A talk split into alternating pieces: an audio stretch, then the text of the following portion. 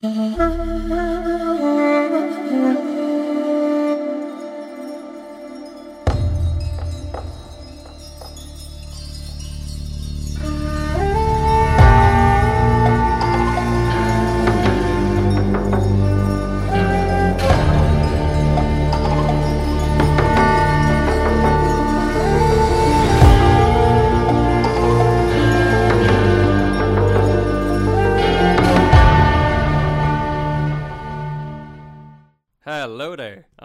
To the Monday-lorians, a podcast where a bunch of Star Wars fans get together for a chat on a Monday discussing the latest episode of, well, is it the Book of Boba Fett anymore? Hmm. So, uh, this is a very strange episode for us because it's the first one where neither Jake nor Dave are able to make it because they've both been purged, unfortunately, by the Empire. Uh, so, we've got our very first guest, our very first foundling. And why doesn't he introduce himself? Hey, I'm uh, Chris, and thanks for having me on. Appreciate it. Yeah, because we've got a very interesting history together regarding this. Yeah. I always try to guess this. I think you're my oldest friend in terms of people I still am in contact with.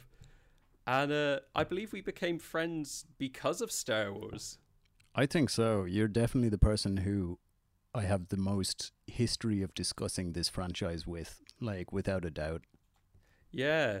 So it's quite funny. That's probably like kind of the origin story of this podcast. So in a way, you're integral to the lore of the show already without having ever been mentioned. Oh, well, I'm so glad to be revealed at this point. Uh, this episode is an outlier in the series as it is, so this feels almost appropriate.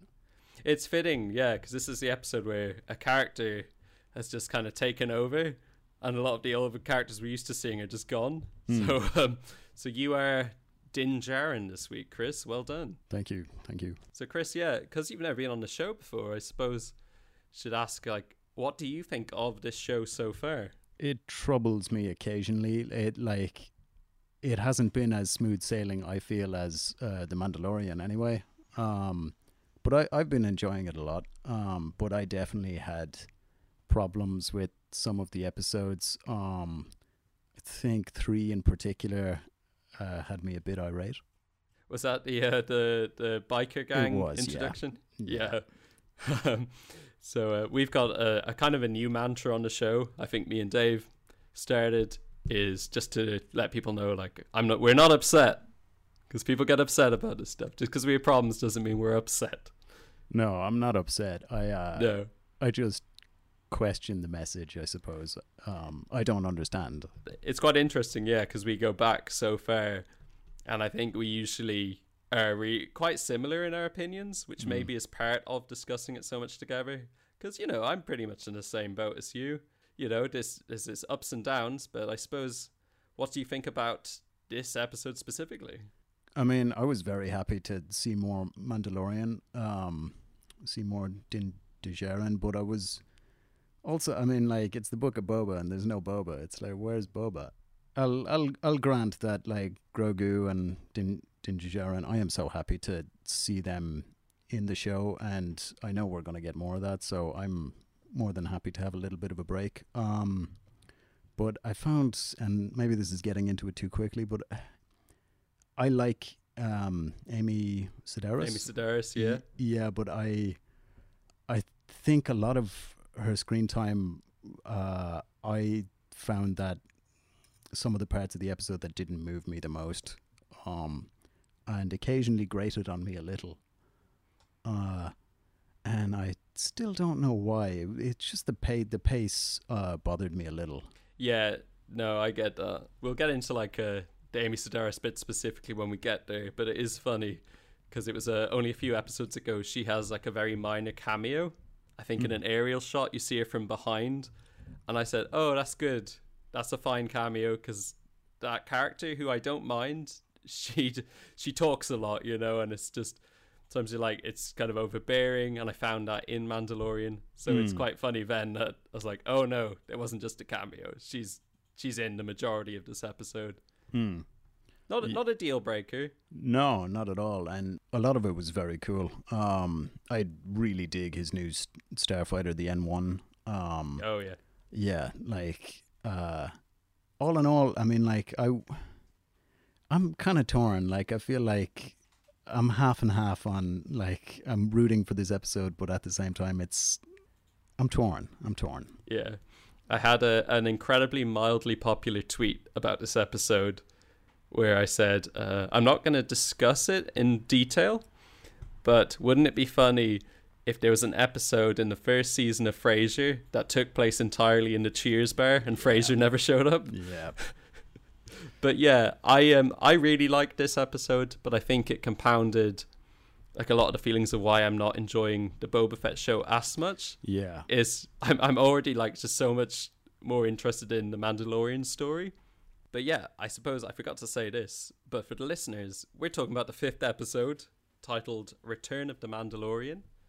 Uh, this particular one was directed by Bryce Dallas Howard, daughter of Ron Howard, director of Solo, and director of two previous episodes of Mandalorian.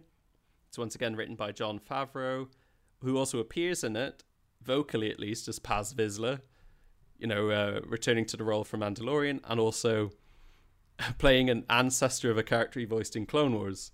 So it's a whole family of Mandalorians who sound like Jon Favreau, which is quite funny. I don't know if the women in the family do, but that's one for Wikipedia. Mm. And uh, once again, the DOP is David Klein. So we've got a few other cast members. So Pedro Pascal, of course, returns as Din Djarin. Whether he's in the suit or just a voice, it's probably the voice due to COVID as well. And just generally, I don't know how much he gets to the set. Emily Swallow returns as the armorer, and Amy Sedaris, as mentioned, returns as Peli Motto. I feel as though as we covered our overall thoughts, so we'll be getting to the episode breakdown. So we open with several Klatooinian butchers working in an abattoir. As Din Djarin strides in, he enters into an office where he states that he is looking for Kaba Baiz. When one Sounds of like couple of Yeah, it does. It sounds like Kaba Baiz. I, I should have also, sorry, mentioned to the audience that uh, this is going to be a very Irish sounding episode of the podcast. yeah. So just pretend it's from Qui Gon Jinn's planet. Oh it's yeah. still canon. That makes sense, yeah. Yeah. I'm a, I'm a Jedi. when one of the Klatooinians asks what makes him think he is here, Djarin presents a tracking fob. One of the Klatooinians says that if he sees him, he will let him know. However, Djarin replies that he sees him now before, presenting a hologram image of Baiz. Baiz attempts to negotiate with Djarin. Djarin replies that he can either bring him in warm or cold. One of the Klatooinians bites Djarin's hand, but the Mandalorian fights. More Klatooinians converge on him, but Djarin unsheathes the dark saber, which he uses to knock down several opponents. During the struggle, accidentally wounds his own left knee, leaving a burnt patch. He then slices Baiz in half with the dark saber, slicing through the table as well. Several Klatooinians gather outside the office as Djarin emerges with Baiz's head. He offers them the loot if they let him pass. The Klatooinians clear a path for Djarin before heading into the office to claim the credits for themselves. So yeah, that's kind of the opening act of the episode in a way, kind of like a cold open, like a James Bond movie almost. I really dug it. It uh, uh, like I thought it was a really wonderful, wonderfully cinematic way just to bring the Mando back into the fold. Yeah, I was gonna say I saw some people online who were like uh, weirdly down on it because they didn't like the aesthetic of the place, but I re- I really did. It felt like something from a David Fincher film. Mm. like kind of creepy environment. This butcher shop run by these gross aliens. Mm, with real blue and kind of grey tones to it. Yeah. Um, and the Klatooinians, uh, I don't know what I said this to my brother. We were watching the episode together. They, I mean, they just, I couldn't stop laughing at them because their design reminded me of like a pug or a boxer. I'm not sure. They kind of remind me of the Who's from Whoville in The Grinch. Mm. Maybe that's just me, but I found those guys creepier No, than yeah. Now that you say that, yeah. yeah, no, I really dug this, and it's slightly disappointing for me in the sense that initially it was because I was like, oh, has he just immediately gone back to bounty hunting for the sake of bounty hunting? Hmm. Because the uh, the end of Mandalorian season two, it seems like he's got a kind of higher aspirations now. But then when you see the dark saber come into it, you realize this is still part of that story Mm. that is yet to be seen, and that reveal that he's using it now is very exciting. But he can't. Um, he's not proficient at wielding it yet. No, no, not yet. No. But it's it's fun as well. He gets uh, injured in this scene because a big complaint we've had on this show, or maybe I've had, and it's kind of caught on, is that the Beskar armor makes him kind of boring because he's always just shrugging off bullets constantly. Hmm. You know, like a lot. It's a lot of situations you don't feel there's any real threat to him, but this is nice to see him actually hurt himself as well.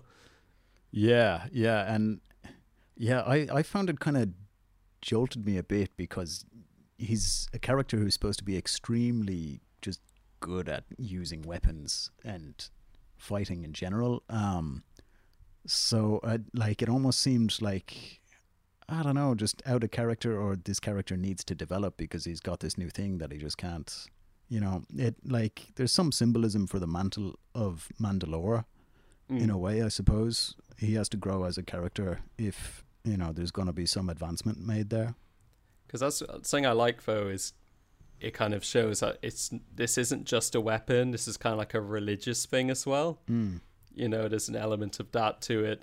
Because for Mandalorians, they say weapons are their religion, but they don't have like a connection to any specific weapon, or they're not that personal for them.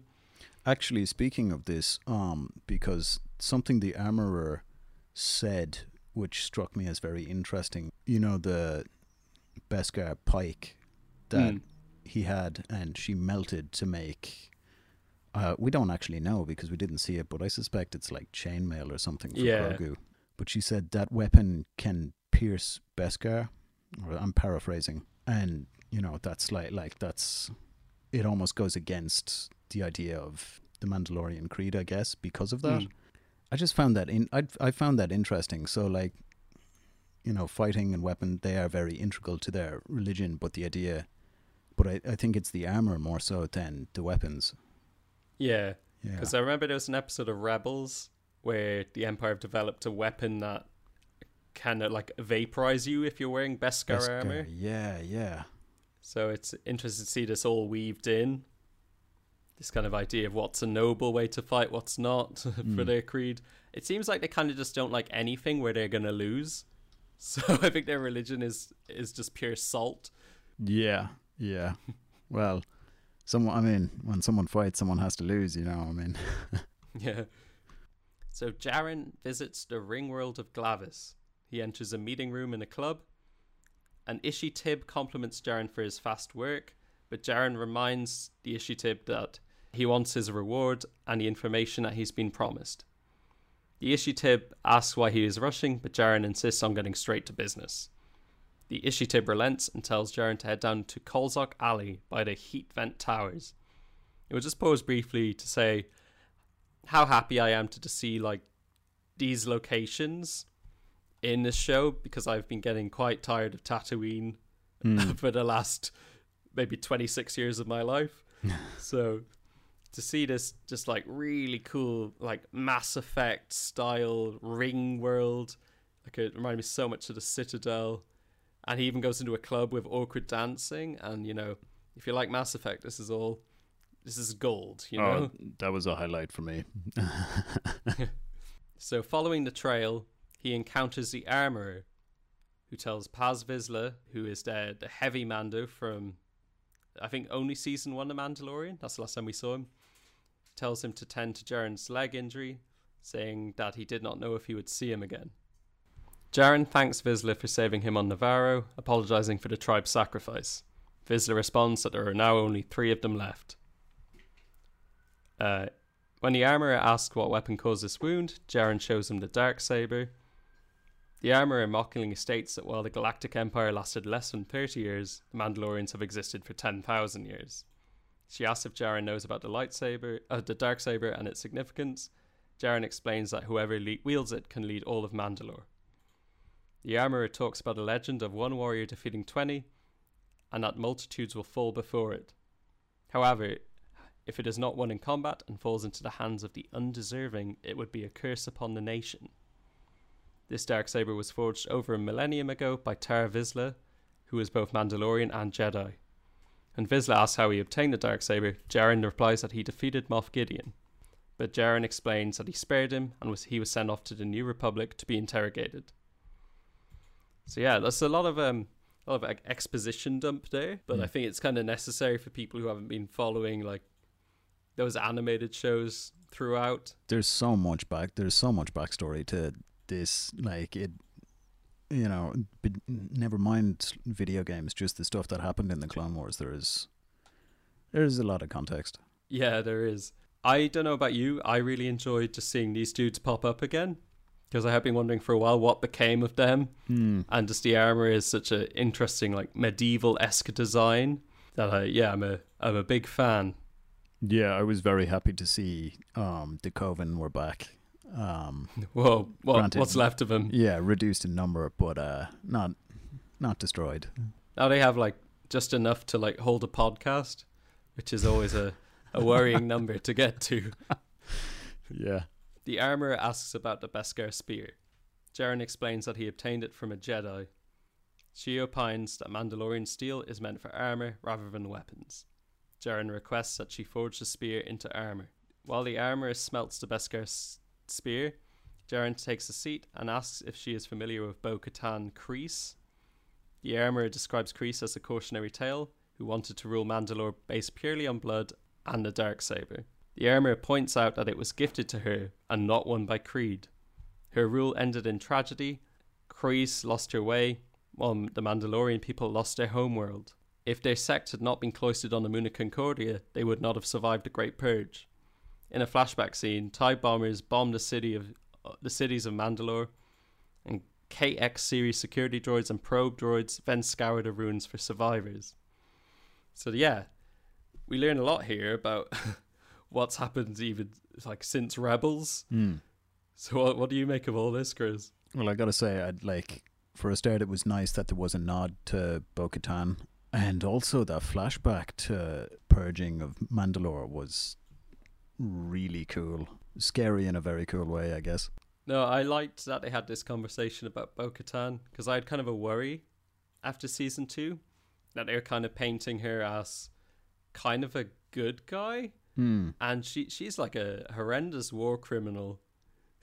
Yeah, You know, yeah, as far as I'm concerned. So I'm glad that that is something they're taking into account, and I presume that will means she might be like the primary antagonist of the next season of uh, Mandalorian because of course she wants that blade back. And that's kind of a weird, unexplained thing between how that season ends and now is why that wasn't resolved then. that would be a really great setup. I like that's definitely something I, as a viewer, would I don't know pine for. I guess. Yeah, I hope it's not just skipped over. No, I, And- I, I, I really want to see the Mandalorian fighting other man- Mandalorians, which we got a bit of in the fight between Vizsla and Din Djarin. Yeah, no, I agree with that. And I just that purge sequence is really, really neat. It's very um uh James Cameron like Terminator future stuff almost. Oh yeah, it's so cool. Also, just the sheer number of Tie bombers uh, is I don't know. It it's very it's very I don't know. I don't want to keep saying cinematic, but it is. It's very like It's very extra. yeah, it's very extra in in the most wonderful way with like three X's. Yeah. Oh, I, I love that this is another thing that Sheev signed off on. it's like it wasn't enough that he has a, a planet destroying space station. It's like No. he can do this crap as well. Yeah. Like, why did he need the Death Star? This seems like a pretty good strategy. He's just the most extra man who's ever lived and Oh. died and lived again. So the armorer says that only those who walked away escaped the curse prophesied in the creed. When the armorer asks what she should forge, Djarin suggests that he wants the Beskar forged into something for Grogu. The says that Jedi must forego all attachment in order to master the ways of the Force. Djarin replies that the Jedi Code is the opposite of their creed, which emphasizes loyalty and solidarity. The armor melts and beats the Beskar into links of chain. So yeah, and I think this is the first time we get uh, Grogu referenced. I I still want to call him Baby Yoda, Mm. just because I think it's such a funny name. Mm. But uh, but I concede, and we'll move on on that point. So uh, yeah, Chris, were you surprised that this is still like a big focus for this character? No. Um I, I don't know why, but I wasn't. Uh I feel like there was no way that was, you know, that was just going to be thrown away after Mm. the Mandalorian like um and I'm really glad it's kind of been made an integral an integral thing like it's something Dejarin really cares about. Cuz I mean like that's also everyone lo- like everyone loves Baby Yoda. So yeah, no, it's I I wasn't surprised. I was surprised that it was a kind of immediate concern just for the storyline Hmm. because I felt like it was almost something that might have been put on hold for a bit.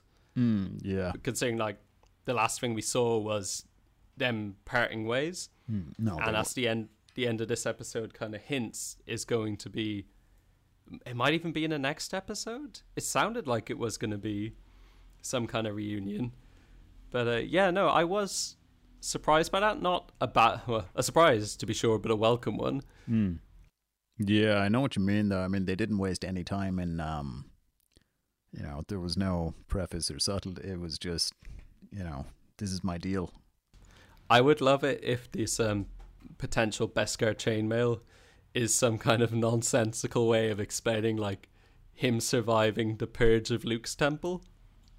It's like, oh, he had a bulletproof a bulletproof vest or something, you know? yeah, yeah. I wouldn't I mean, I wouldn't put it pa- I, I wouldn't put anything past this franchise at this point. Um yeah.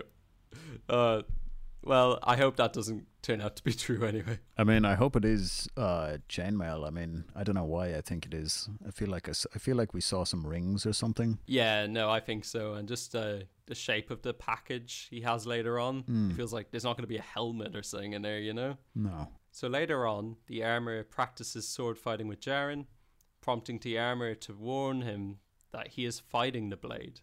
Djarin thinks that the, the blade belongs to someone else, a sentiment shared by Vizsla, who says that the sword was forged by his ancestor, the founder of House Vizsla.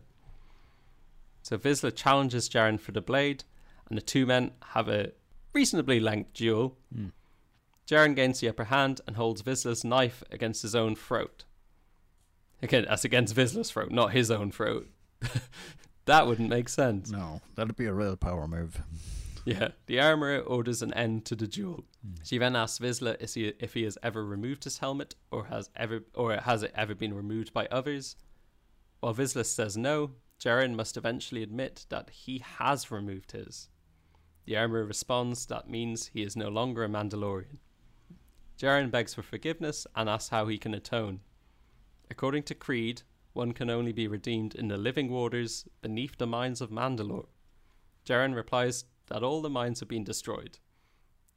The armor replies that this is the way. Djarin departs. Yeah, This So, is the way.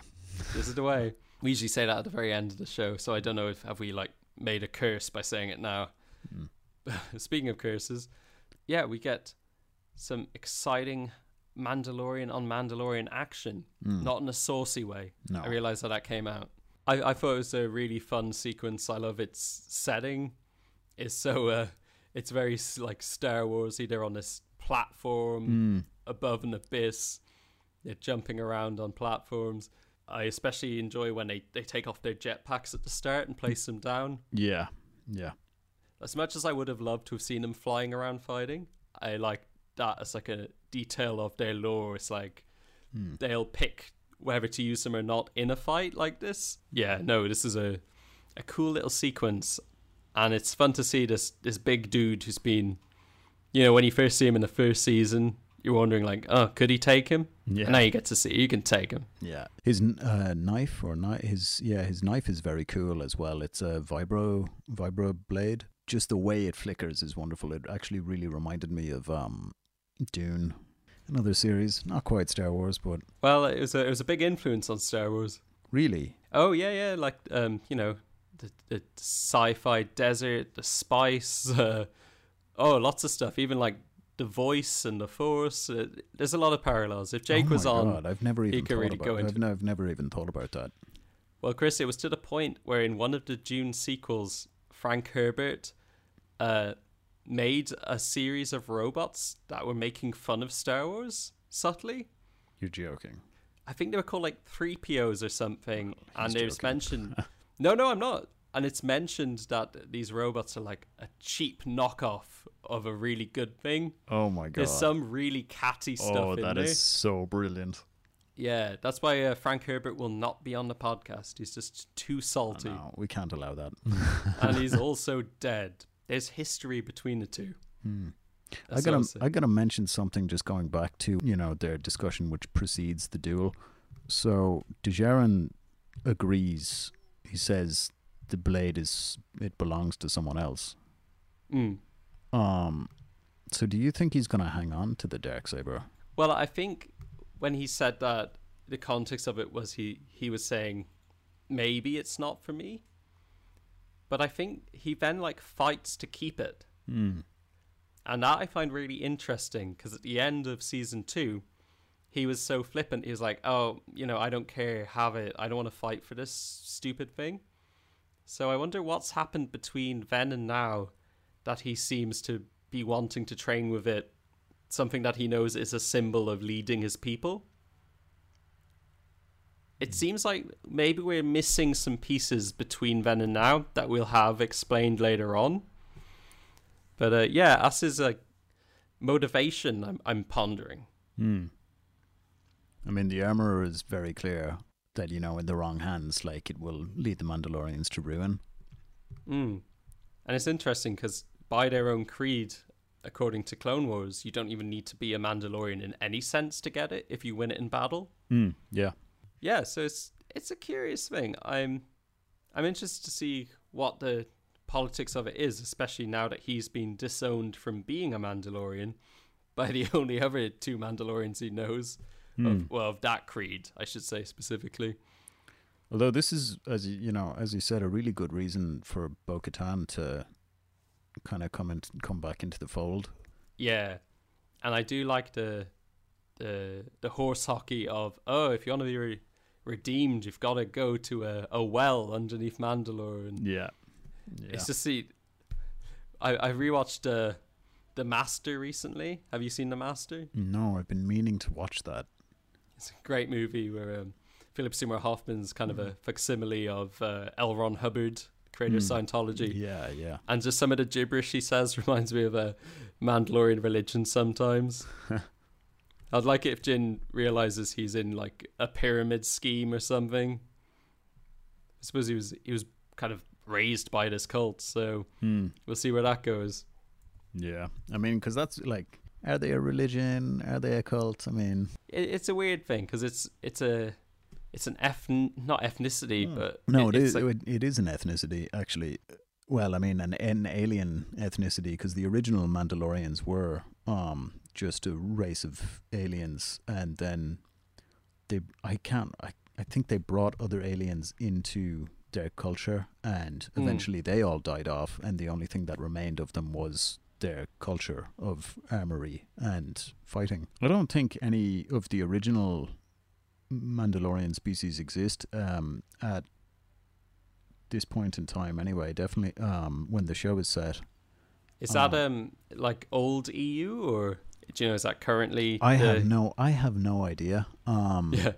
I can't even remember where they're like. I don't know what the current explanation for the you know the skull, the mythosaur skull.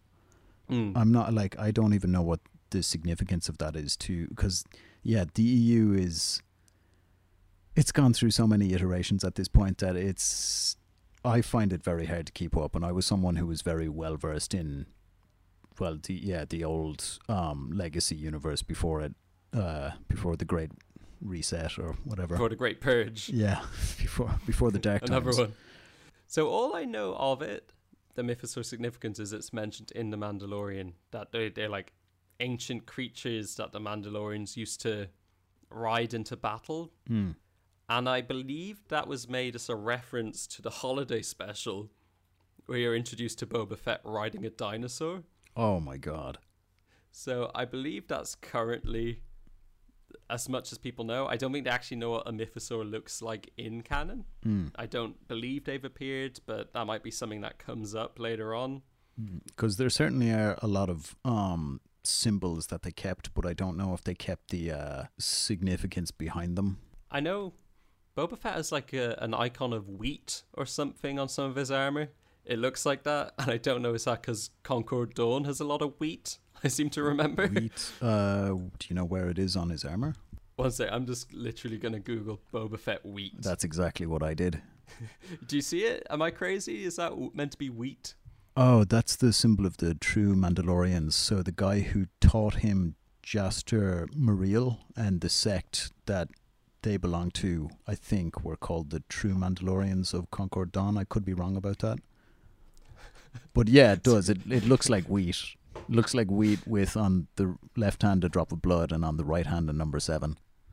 So from now on, I want it to be known that this is a show that gets experts on, because I I just called it wheat, and Yeah. it apparently has great religious significance. So uh, apologies to the the Mandalorians out there, The true the true Mandalorians. the true Mandalorians, which is a, a dodgy thing. Only a true Mandalorian would uh well It's a, the true Scotsman in- fallacy. yeah, in insert space. insert your ridiculous claim here.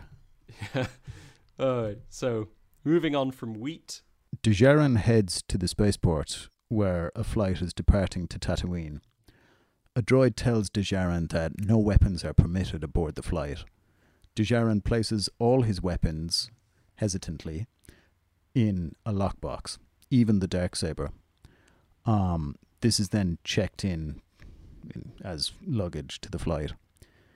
He warns the droid that he knows everything inside before climbing aboard the gangplank. The passenger liner lands at Mos Eisley Spaceport. Djarin retrieves his check-in luggage, which contains, amazingly, all of his weapons intact. I was um expecting that this would be the cause of a bit of episode drama. I too was expecting that, um, and I was kind like I was actually kind of shocked when that didn't happen. I was glad, but I was surprised. I like you know, it's just another little bit of world building. Hmm. Just obviously they need to check in weapons on these things because everyone seems to just carry a gun in this quasi-western sci-fi environment. So it's fun to see, and they've gotten so much mileage out of that droid design. It's just from uh, Star Tours originally, the Disney the Disney park ride. Oh, really? which I think is from the 70s or 80s, but this dude's appeared in a lot of like animated stuff and even in this show previously as a I think a a poker dealer or something in the bar. Hmm. hmm. I was I was really expecting you know something to go missing and there to be this big him traipsing around Moss searching for the thief. I was kind of glad that they didn't go down that road. To be honest. I was almost thinking it's going to be a sitcom style like, "Oh no, they mixed up my suitcase with someone else." Yeah. Yeah. And it's like and he mixes up with Max Rebo, so Oh. he's got a little piano and Max Rebo has a dark saber. Oh, that'd be cool. You know, Mandalorian. Like this. This is literally just a musical episode. Um, he becomes a session musician. Oh, and uh, for regular listeners, we've made it this far, and here's my obligatory Max Rebo mention. Yes. This happens far too often. Mm. At Peli Motto's hangar, a Womp Rat grabs a BD unit droid. Peli attempts to rescue the droid, but is attacked by the rat too. She's saved by the Mando, who welcomes her armored friend. Yeah, so Djarin says that he received her message that she had found a replacement for the Razor Crest. When Peli asks about Grogu, Djarin replies that he returned him to his own kind. Peli grumbles, saying that she could have made more money from that thing by opening a petting zoo. Peli leads Djarin into a hangar to reveal a modified N1 starfighter, um, the Naboo starfighter. Uh, Djarin is disappointed with the condition of the ship and tries to walk away, thinking that the ship is a piece of junk. Peli tells Djarin to hear her out, offering to incorporate custom modifications that will make the starship faster than a Fathier. A Fathier? Fathier? I'm not You sure. know, the, the horses from Last Jedi. Oh. Oh, that completely went over my head. She convinces Djarin to, le- to let her put the ship together before he makes a decision to cancel the purchase. So, yeah, I guess we'll just stop there a second, just talk about this little segment. Uh, mostly because I just wanted to talk about uh, the introduction of the BD unit droid. Yeah, I really wanted to talk about this as well because that was a wonderful little. Uh, like I was very glad to see a BD droid. For listeners who might not know the name of that, that is uh, the droid sidekick type from Jedi Fallen Order. Mm. Looks like a pair of binoculars with little legs. Mm. Yeah, it's really cool design. I gotta say, I, I kind of much preferred um, the design of the BD droid to the BB droid, the the spherical design. I wasn't, I don't know, I wasn't really gone on the sphere. I liked seeing uh, later on the episode it uses, I believe, one of its functions from the game to make like a holographic version of a ship part for them to see where it fits in in the ship. Uh, and that's just a really cool little thing to see that its kind of purpose from the game is still its purpose in uh, a live action environment. Mm. Yeah, it's cool to see that kind of interplay uh, between the mediums. Um, great game, by the way. I've played that during Christmas, and it's probably my favorite. It's definitely my favorite Star Wars game that I've played in the last five years. Later, as Djarin works on the ship, Peli returns with a rare ship part. When asked where she got it from, Peli replies, the Jawas. She introduces Djarin to her Jawa associates and asks if they can get it, them a list of parts. He gives them a wish list. Peli and Djarin continue to work on the ship, deep in a convoluted discussion about ship parts and modifications. The Jawas return with a cryogenic density combustion booster. The Jawas explained that they stole it from a Pike spice runner that was refueling. Peli tells Djarin that the Pikes control the spice trade and rule Tatooine through terror. Djarin thanks the Jawas and pays them. Peli thinks Djarin spoils them with the payment. There's two little bits from this segment that we need to discuss. Hmm. Uh, one of which, the cryogenic density combustion booster. I only saw this earlier today. Is apparently the same like prop design as the big pipe that they tried to use to stop the uh, the trash compactor from closing in A New Hope. I thought I recognized it from somewhere, yeah. and just the, the depths that these people will plumb to reuse designs and Ralph McQuarrie stuff. No, and to give it context as well, never fails to to amuse me. Hmm. And secondly, uh, Peli Motto says that she dated a Jawa. I think it's the first time I've wanted to throw up watching a Star Wars thing in a long time. She mentions that it's f- uh, fuzzy. I I recall never this. needed to know. Yeah, I recall. I recall this actually. Um, I kind of blanked over a lot of her dialogue uh, during that set, like that section. I just it didn't flow. Um, it like a lot. It didn't flow, so a lot of it flew over me. Yeah. No, I just overall I, I enjoyed this enough. Them just working on the ship because, as you said, it's fun to see the N one back. Hmm. But it's definitely not the most gripping part of the of this episode. No, and I have no problem with Amy Sedaris. I like a, like a lot of the other characters that um, she plays in other shows, um, and I don't recall having any issue with her appearances as Peli. Other than this, I think it was just this. It just didn't work for me in this episode. I think the problem is they always want her to be funny, Mm. and I think Amy Sedaris is funny, but because this is so clearly scripted jokes, because they're referencing obscure Star Wars stuff, it doesn't really flow for her. I think they should have just let her riff a bit. Yeah, Obviously, keep it to a limit, Yeah, but uh, yeah, it's it's a little awkward, uh, just a little. and and especially when you know the whole way through this episode, like Fennec Shand and Boba Fett are looking for this dude.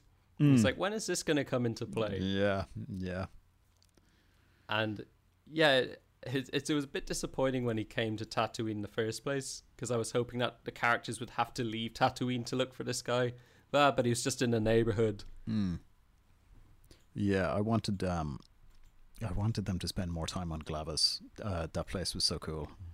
Yeah, hopefully we'll get to go back there during the at least the next season of Mandalorian, given that that's where the The co- the Covert are. the Covert are, if he's allowed to to hang out with them anymore. Yeah, is it that kind of club where they just uh, you know, no homers he didn't allowed? pay a subscription. Yeah. Adobe Mandalorian, he's no longer can use. Oh man. The ship leaves the hangar. Djarin inspects it and opines that the ship is ready. Peli agrees and allows Djarin to set up the ship. He climbs into the cockpit, fires it up, and takes the fighter into the air. He engages the ship's forward drive and flies above Mos Eisley. While Djarin flies, Peli tells him that he is used to flying a gunship, but to treat the new ship like a starfighter. After traveling through Beggar's Canyon, Djarin takes the ship into space. Uh, he is soon intercepted by two New Republic X Wings. The pilot, Reed, asks Djarin to run his beacon for him. Djarin apologizes and transmits his beacon. Reed observes that his engine model doesn't match his power drive. Djarin replies that he just built the ship and was taking for a test flight. He says that he hasn't been able to update his registration. Reed tells him to relinquish his flight controls for remote control access. The second New Republic pilot, Cars- Carson Teva, tells Reed to cancel that order since they can let Djarin go with a warning at this time. And this whole um this whole segment is very much following the kind of I suppose this this a scene you'd encounter in tr- in a traditional like traffic stop. Um and I, f- I found this pretty humorous. Uh, like I really enjoyed this. Yeah, this um this uh, is a callback as well to they've encountered. Well, Carson Teva was in Mandalorian Hmm. uh, with his co-pilot Dave Filoni, who uh, in the Mandalorian sticks out for not being a very good actor. He's not terribly convincing, so I was glad to see that he wasn't here. As much as I loved the man, I did not know. I did not realize that Filoni cameoed. I think he he plays Trapper Wolf. Okay. Is the character's name, continuing his obsession with wolves, among other things. Hmm. So Teva notices his voice is familiar and asks if he is used to fly a Razor Crest. Teva says that he is connecting some dots and asks Djarin if he minds answering a few questions. Djarin instead powers away and hurtles towards Tatooine. Djarin returns to Peli's hangar and tells her that he is impressed with the ship. She tells him that an old friend of his dropped by. Uh, but we'll get onto that in a sec. I think you looked like you want to say something. Well, he doesn't just say that he is impressed with the ship. He says it is wizard. Literally. He says that, which fans of the Phantom Menace should be delighted by. Quoting everyone's favorite character, Kitster. Oh my god. That's wizard, Annie, Oh my or god. Or something like that. Does he actually? Does he actually say w- wizard? He does say wizard, Wow. Well, when on. Tatooine, you know. which I, I found funny because in the New Hope, I believe uh, I believe Uncle Owen describes uh, Ben Kenobi as a as an old wizard. So I wonder was he calling him like really cool? Hmm. Because that's apparently what it means. Yeah. I mean. That wizard's just a crazy old man, which is one of my favorite quotes from anything. Uh, yeah. Uncle Ben. Uh, um. Is that his name? No. Uh, oh, sorry, Uncle Owen. Did I screw Owen. that up? Uncle No, Ben is Uncle Ben Spider-Man's is uncle. Spider Man. Yeah. Um. And I think the cancelled Rice mascot. I don't think he's around anymore. yeah. No, they got rid of him. Uh, RIP. He's probably starting a podcast with Gina Carano or something. Uncle Owen's definitely underrated. He had some. Yeah. He had some stuff to say. I mean, he he's been around Tatooine a few times. He knows. He knows Mos Eisley. We, we know, he's returning this year Is in he? the Obi Wan Kenobi show. Yeah, Oh. played the- played again by Joel Edgerton from the prequels. do we have a Do we have a ETA for that? Oh, Chris, it's Star Wars. We never know when it's coming out. Okay. Good. It just happens. Well, I wouldn't want them to spoil us. this old friend of his that drops by is Fennec Shand. Uh, Shand asks Djarin if he is looking for work. Djarin is in, interested, and Shand tosses a bag of credits, saying that the pay is good. When Djarin asks what the bounty is, Shand explains that Boba Fett would appreciate some muscle. Djarin returns the bag of credits, saying that it is on the house. He agrees to the job offer, but says that he will first have to visit a little friend. So there's kind of a lot of, uh, I don't know, notions, you know, packed into that. You know, Djarin is showing some of his principles. He's happy to do a little work for Boba. He sees some good in it, um, but his priorities are clearly, pretty clearly outlined. Maybe it, it could be read as like a statement of the Mandalorian versus the Book of Boba Fett as shows. Mm. He comes in, he's like, oh, "Okay, I'll do it for you, but I want to do like my own story first. Thank you very much." yeah. But it was nice to see um, Djarin refusing the money because they got like a little bit of a, a friendly Rapport. understanding. Yeah. Yeah. But I was I was indeed surprised to see that it seems like we're going to be visiting a little friend sooner than later. Hmm. Yeah, well, I mean, assuming that you know the show just goes back to Boba and we don't see Din Djarin again. That's true. It could be the case where he won't be in the next episode, but he's going to be there for the finale to Hmm. do whatever he's going to do. Hmm. But there's actually a little interesting point I was going to bring up earlier, but I'm glad I left. So earlier with the two X-wings, the pilot Reed is played by the guy who did the body double for the CGI Luke at the end of Mando season 2. Yeah. And of course, that's where Grogu is. He's with Luke. So it's possible that we are going to actually see him in the show, given that he's on set anyway.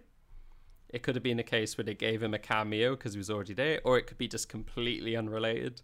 Hmm. But I thought I should just say it. Uh, it makes sense. It's pretty plausible. It makes sense. I was desperately hoping, though, and I still do, that they're not going to do CGI Luke again because I absolutely hated that. Yeah. Yeah. I mean, when you, like when you have a wealth of like practical effects experience and it just looks good. It just looks really good. Like do do it. because Sebastian Stan is still out there, who has such a great resemblance to Mark Hamill and is a decent actor, who Disney already work with quite a lot. I think, oh, just let let him do it. I don't think it anno- like it does annoy me. It's it's not.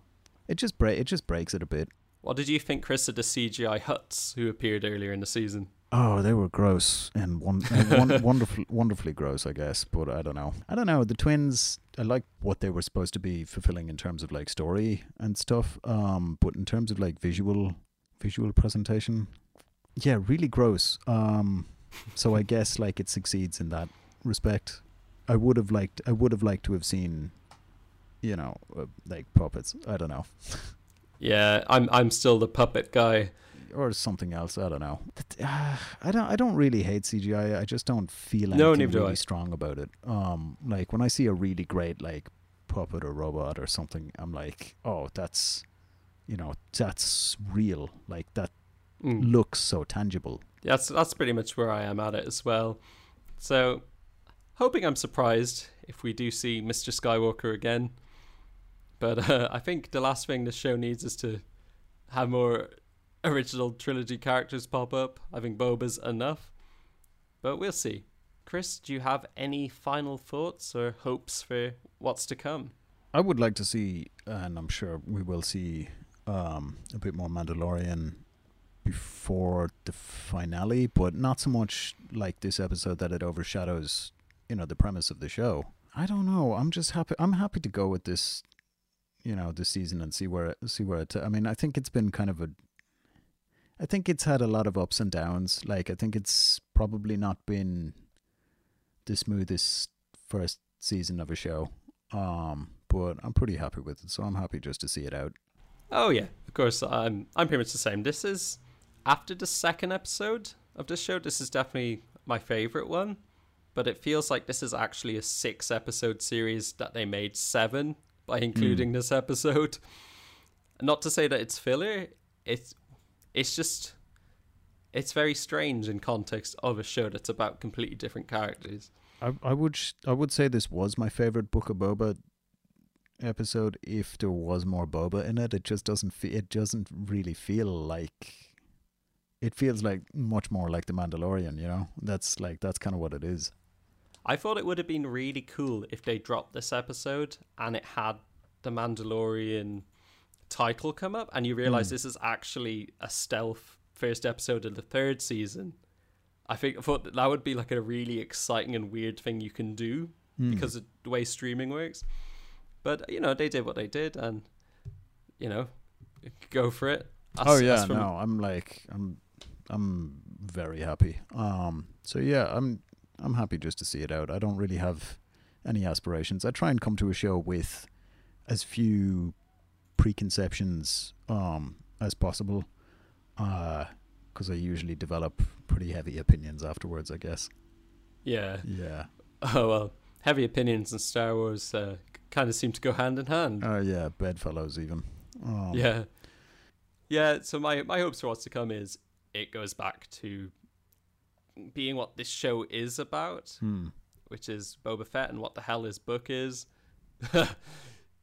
and yeah, to see what becomes of this crime empire. I did hope we'd be in a a position of really knowing what where we're going at this point, but I've kind of given up on that.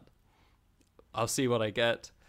I I know I'm gonna have to see Boba Fett riding a Rancor probably in the last episode.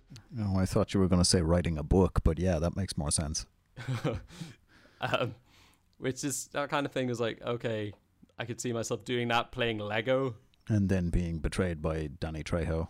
Well, that would honestly be a pretty cool ending if Danny Trejo was the secret villain. So, Chris, do you have anything to plug? Do you have any like social media you'd like people to follow you on, or anything like that? I think you're uh, pretty off the grid. I am pretty off the grid. Uh, I'm on Twitter. Um, I make and I also make music under the name uh, Chris HT. Um, I usually make a small like album every February, so uh, yeah, maybe in March that'll be coming out. Um, other than that, uh, can't really think of anything. Uh, My water filter is like in the process of exploding downstairs, and I want to turn it off. Oh crap! Well, do you want to run down while I do my plugs? Yeah, I'll be back in like a second. Okay. Well, Chris is off being a moisture farmer. Uh, you can follow me on Twitter at Niall the Glynn and on Letterboxd at the revised name at Niall Glynn, spelled L N Y L E G I L I N. My long discussed episode of the podcast of 250 about Superman 4 has just come out, and I'm I'm a man who really enjoys a bad movie, and I think that's actually a kind of secretly good movie.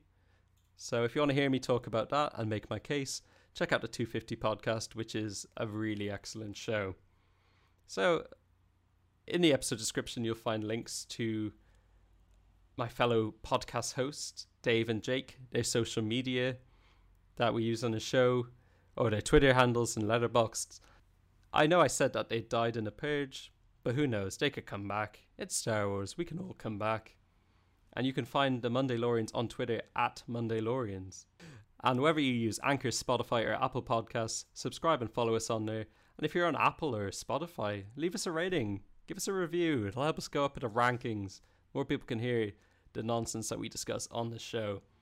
So, Chris, thank you so much for coming on, filling in a a blank seat, because otherwise it would have been me talking at a wall. Uh, Niall, thank you so much for having me. It's been really enjoyable. Um, and I hope I get to return at some point. Yeah, you are the first foundling that we've had on the show. I hope that doesn't sound condescending. No, not at all. I, uh, I'm more than happy to be the show's uh, baby Yoda. I don't know what species. He's a Yoda. He's a Yoda, yeah. Next time you're back, I'll get you a Beskar chainmail vest that you can wear in the hot summer months. Little Beskar wife beater. Sweet, no one can touch me. no one can touch you. So until next week, where I don't know who I'll be joined by. That's kind of the fun. It's been a bit of a wild ride. This is the way. This is the way. This is the way. This is the way.